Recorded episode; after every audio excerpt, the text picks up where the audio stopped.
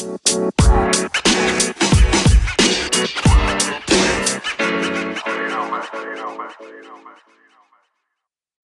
down, spikes on. Welcome to the track. My name's Colin Weitzman. I'm going to be your host for today's episode of Track World News.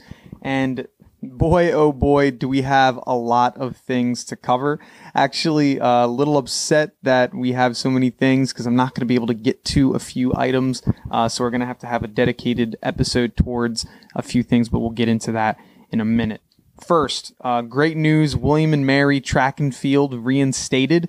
Uh, going to discuss how that came to be, what the future is for that program, and all, all things over there. Then we have some bad news with Clemson. They're ending their men's track and field program. Uh, one of the biggest programs in the entire country, seeing it go down, that's huge news. So we got to talk about that. Um, then we're going to go over some sad news with uh, the passing of Coach Jim Deegan. Um, some of you may know the name, some of you may not. We'll talk about how he had a huge legacy and affected track and field across the world. And also, we'll get into briefly about the World Athletics Female Athlete of the Year. Uh, really wanted to go in depth on the 10 nominees, but with such uh, news going on this year uh, or this week, it may not be um, you know a, a, topic that we can go into as in depth as we did last week with the men. Um, but first, uh, going to start with William and Mary, the men's track and field program, as well as the other six um, programs that they had originally cut, are now going to be back for the foreseeable future. This is great news. Uh, this is great news. Uh, the interim director, Jeremy Martin, and President Rowe decided to reinstate the men's track and field program as part of a more comprehensive re- reset process for the athletics at William and Mary. Uh, so, what does this mean for the sport. First, this is great that they're bringing it back. All of those athletes um, with Save the Tribe track and, and all that good stuff. It's it's great to see all of that hard work coming back to bringing this team because it's it's a huge program. It's a really great program, and to see that it was possibly going to go and that we brought it back, that the team brought it back, alumni, fans, students, student athletes, people that didn't even go to the school were supportive of bringing this team back and, and, and coming to continue and continue moving forward as a program is huge. It's great to see the the community coming together.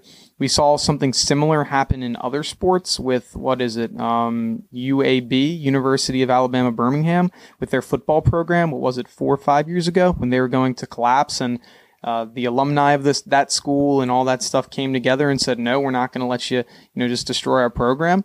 Similar thing just happened here with William and Mary, and so it's great to see. Uh, they're both were mid-major schools. Uh, I'm not sure. I guess you could say William and Mary might be a little bigger. UAB might be. Depends on who you ask. But it's great to see that that's coming back, and I'm and I'm glad that we're here. Uh, Save the Tribe track, fantastic. But this is not it.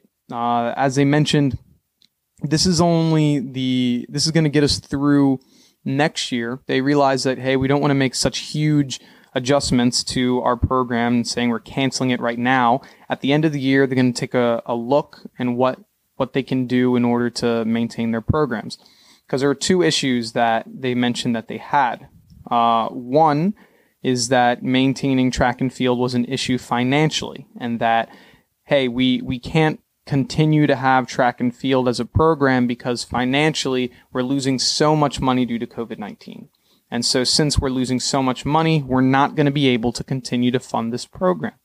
And as well as the other six programs, which were, I believe, men's gymnastics, tennis, swimming, there are some other ones, but this was one of the, the major ones. And so they said that's one of the reasons. And so obviously they probably got a lot of funding from alumni, uh, students, student athletes, fans of the program, all that good stuff. They probably got a lot of funding for it. So it complies that way. First, that's great. Uh, we needed that. Second issue is that they mentioned that William and Mary currently does not comply with Title IX standards. So first, what is Title IX? Uh, Title IX is um, is a uh, would you say it's a law a rule, a guideline. I'm not sure what you would what you would call it, but it's a rule that pretty much states that uh, both men, women have to have the the same equal equal rights uh, of both education and um, student ath- uh, student athletics. So there have to be the same amount of scholarships. Um, offered for both men's programs as well as women's programs. And so they are not currently, um, they do not currently comply with the Title IX standards. Uh, William and Mary doesn't. And their issue is that they have too many men's school scholarships there. Uh, one major program they have is football, and football carries a lot of scholarships, and there really aren't any female sports that have the ability of carrying as many scholarships as a football team does. So they mentioned that, hey, we, that we need to revisit looking at sports to be able to comply. And so there's two ways to be able to do that. One would be cutting men's sports so that they all are at an equal barrier. So cutting men's sports so then the men and women's sports that are active uh, are equal. A second one that they could do is by adding more female scholarship sports. And obviously, adding more female scholarship sports, uh, while it would be great because you have more student athletes, it's going to be difficult, especially when finances are tough. So what they're going to be doing is taking a revisit and seeing how can they do this so that they are complying by 2020, 2022, 2023. That's when they want to be able to be compliant. So there's going to be a lot of stuff that's going on um, in between now and then. So we'll have to keep our eye eyes on it. the The battle is won, but the war is not over. If you would like to support William and Mary's men's track and field, they are currently doing a merchandise sale where you can buy track and field T-shirts, quarter zips, jackets, sweatshirts, all that type of stuff. It's going on through November 16th. So if you want to get some of that uh, go on the website. Uh, you can do that. Then on the flip side, uh, it was actually it's crazy because it was on the exact same day, probably like within an hour or two that this happened. Uh, Clemson Track and Field announced that they will be canceling their men's indoor, outdoor, and cross country effective uh, at the end of the 2020-2021 year. Um, the director of athletics, Dan Rod- Rakovich, sorry if I've said your name wrong, uh, said, quote, after careful analysis, we conclude we concluded that discontinuing our men's track and field program is in the best long-term interest of Clemson athletics. This decision impacts incredible student athletes, and we know how hard they work and the effort and pride they take in representing Clemson University.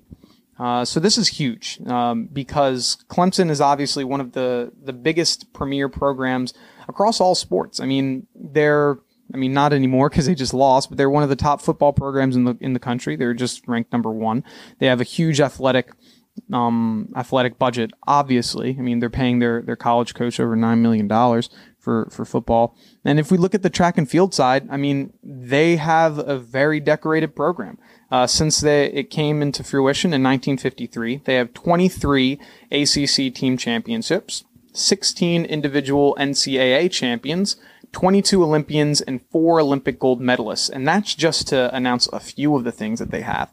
They have coaches coming in internationally, they have athletes coming in internationally, and they have one of the most diverse teams in athletics right now uh, on their campus.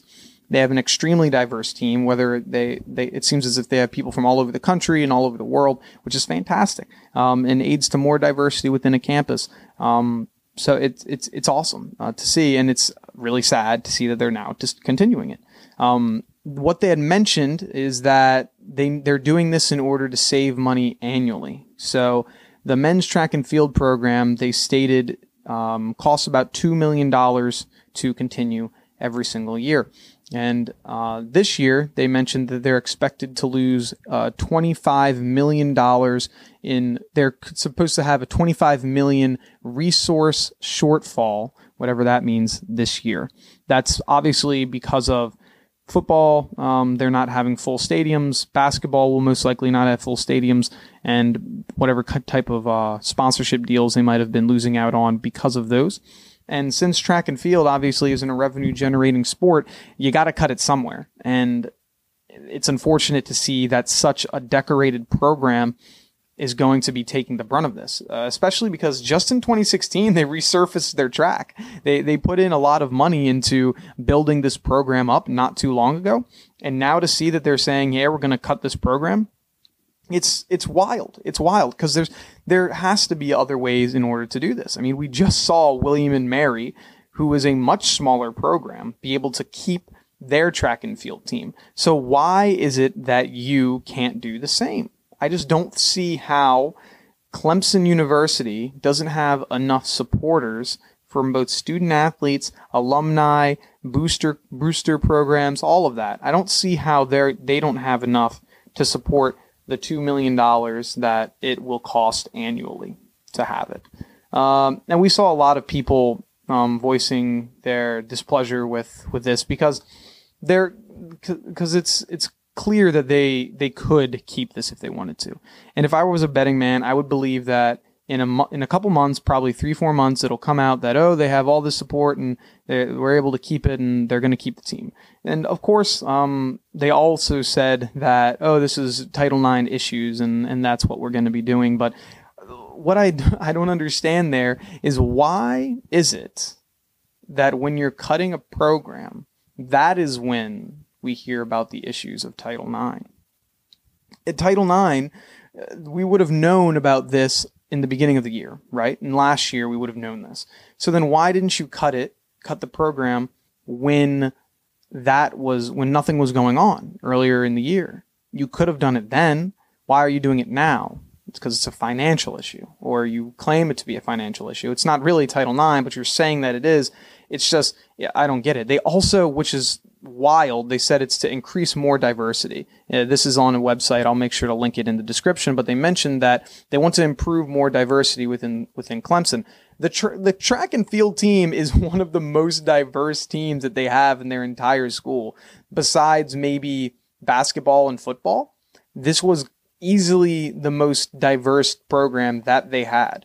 Uh, I think they have somewhere around 30 I think I counted 30 uh, athletes on the track and field team, and it appeared to me just based off of looking at the pictures. So I don't know if it's true or not. I mean, just looking at the pictures, looked like 22, uh, 22 or 23 of them came from a diverse background, and so it's they they already have that diversity, and so it's it's a shame for both the the current student athletes and any students that were our prospects and were planning on going because they're their premier program. So now they're going to have to look for other schools if they want to continue to compete. The best thing that they have is they will be honoring the scholarships and the coaches' contracts throughout their undergrad. So if there are any student athletes that decide, hey, I, I like Clemson, I don't want to go somewhere else, they're going to keep their scholarships, which is good. So if you're looking on the bright side, I mean, that's good, I guess you could say. But um, we're going to definitely be keeping up with this. There seemed to be a big outcry from the track community on this thing, especially since it's such a huge program. I wouldn't be surprised if we see something very similar to William and Mary. Uh, I believe we saw a lot of hashtag Save Clemson Track, very similar to Save Save Tribe Track. Um, I'll make sure to link it in, in, the description if you would like to to read more about that. Uh, then next, uh, so as I mentioned, this is a topic that I definitely want to go more in depth on uh, in the future episode, barring that we don't see a lot of news going on at once next week. Uh, it's the female athlete of the year. So last week we saw that the men's uh, top 10 was released on who will be the first nominees um, for the athlete of the year. Uh, now the women just came out this past Friday. We have the top 10 and then these will be whittled down to top five by November 15th. Half the vote is going to be coming from the World Athletic Committee and then the other half of the vote will be coming from you, the fans. So if you have any of these runners or athletes that you would like to move on to the top five, make sure you get your votes in before November 15th so they can get in. Uh, this is also very interesting because I believe it's the first year or one of the first years that uh, an American is not in the top 10. Uh, so we're we're we're out of it this year. there we didn't uh, didn't crack it. it. it. had a there was a very talented year for it being such a, a wild year, um, coming from international waters. So we'll have to take a look at that. Uh, first, we have Femke Bol from the Netherlands, 400 meter hurdler. She's a national record holder. She got the national record this year in the 400 meter hurdles. Uh, then we have Les- Lesenbet Gidey from Ethiopia. She got the world record in the 5K this year. Uh, Sifan Hassan from the Netherlands. Uh, she has the world record in the hour race, so she ran the farthest over an hour for females. Did the same when what Mo Farah did it this year, so that's also very interesting. Uh, then we have uh, Peres Jep Chichir. I'm sorry if I'm butchering these names. I'm trying my best. Uh, she got the world record in the half marathon this year. Then Faith uh, Kipyegon from Kenya as well. Uh, Peres is also from Kenya. Uh, she has the national record in the 1K this year. Uh, Laura Muir, she also from Great Britain. She also got the national record in the 1K. Uh, Hellen Obiri, uh, she was a three-time Diamond League champion this season. Uh, Yulimar Rojas from Venezuela. She is a tr- the triple jumper indoor world record holder. Um, Elaine Thompson Herrera from Jamaica. She went undefeated this year in the 100. Uh, she won two out of her three events in the 200 as well. So she had a very dominant year in the sprints. Abel, um, Abel Yash, Yashene, sorry, that was a, a difficult one. Uh, Ethiopia, she also had a half marathon world record for only women's race. Uh, so there, there's a lot of lot of great talent, and you'll see that Kenya is here a lot. Kenya has one, two, three, three out of the ten uh, coming from Kenya. Uh, they did very well this year, especially for being such crazy, crazy season. So, um, if I were to guess uh, who I think is going to be moving on, first I believe uh, Gidey um, is is going to win. Uh, I think that she's she's the favorite 5K world record holder. She's the uh, I guess if you include the triple jump, even though it's indoors, she's the only one that got a world record in an Olympic event. Uh, and she has the possibility of being the youngest to ever win it since Sanya Richards Ross in 2006. She's 22. Um, and so if she could take it home, that'd be, that'd be impressive. Uh, so my five that I am predicting moving on to the top five, um, I have Gidey, Hassan, Jep, Jep Cheer uh, Rojas, and then Yes Yasane. Sorry, I'm gonna I'm trying to get better at these names, uh, but those are the five uh, that I think are going to be moving on. Um, four of them uh, won or got the world record this year, um, and so I mean there were what there were four world records taken this year, um, at least in these these top ten, and so I think all four of them will move on, and then the the next one that I have uh, moving on that didn't uh, get the the world record. Who was it? It was Rojas, right? No, Hassan. Yeah, no, all five of them did. Oh, I'm sorry. I thought that only four of them did. No, all five of them did. That's my bad. My math was wrong. Uh, so, that, that will be coming out November 15th. We'll see who moves on from the men and the women. Should be interesting. Now, uh, last story of the day. Uh, so it was a very tragic day um, for me, especially within the Mount track and field community. So, uh, for those that don't know, uh, Coach Jim Deegan, who was a former head coach and one of the premier uh, coaches in the decathlon, uh, he passed away uh, over the weekend at 87 years old. Uh, he was he coached Mount St. Mary's University, which is in Emmitsburg, Maryland. For those that don't know, Division One program for over 50 years. Um, he's, as I mentioned, he's an internationally known um, decathlon coach. Uh, he's coached some of the the greatest to, to ever do it, and he really brought the the decathlon to a much wider, uh, a much wider, you know, known uh, name face. He's he's had some of the the greatest runners in running history, and to bring them to a small town of Emmitsburg, Maryland, there are many universities. Not even that. There are probably many high schools that are bigger than Mount St. Mary's and are even probably bigger than, than Emmitsburg itself. It's a very, very small town.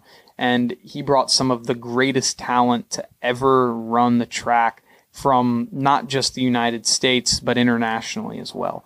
Um, he's coached over 78 All Americans, 25 NCAA champions, and four Olympians, including the NCAA record in what was it, the five, the five thousand, um, and an Olympic gold medal as well. That's all from small town Emmitsburg, Maryland. Uh, he grew up in the Philadelphia area, went to West Chester uh, University, for those that know, and he was just so not just was he a great coach, he was just a great a great guy. I mean, I was there as a freshman and sophomore, um, really through my four years when he was a, a volunteer coach. He was helping us out. Um, he was in his 80s, and it was so crazy to see how this his love for the sport and how much he knew and his movement too. Like there would be times we had meets and he would be running down, not not jogging, not walking. He'd be running down the runway to make sure that you're that you, he could catch your step. And this is like an 82, 83 year old man at the time running down the runway to make sure that he can catch your step. It, he was just super into the sport. Obviously, he'd been doing it for such a long time, and he was super dominant. He had a huge impact on people's lives. Uh, there was a time where he had for 20 years straight, so almost for my entire life, he had at least one All American in 26 consecutive years.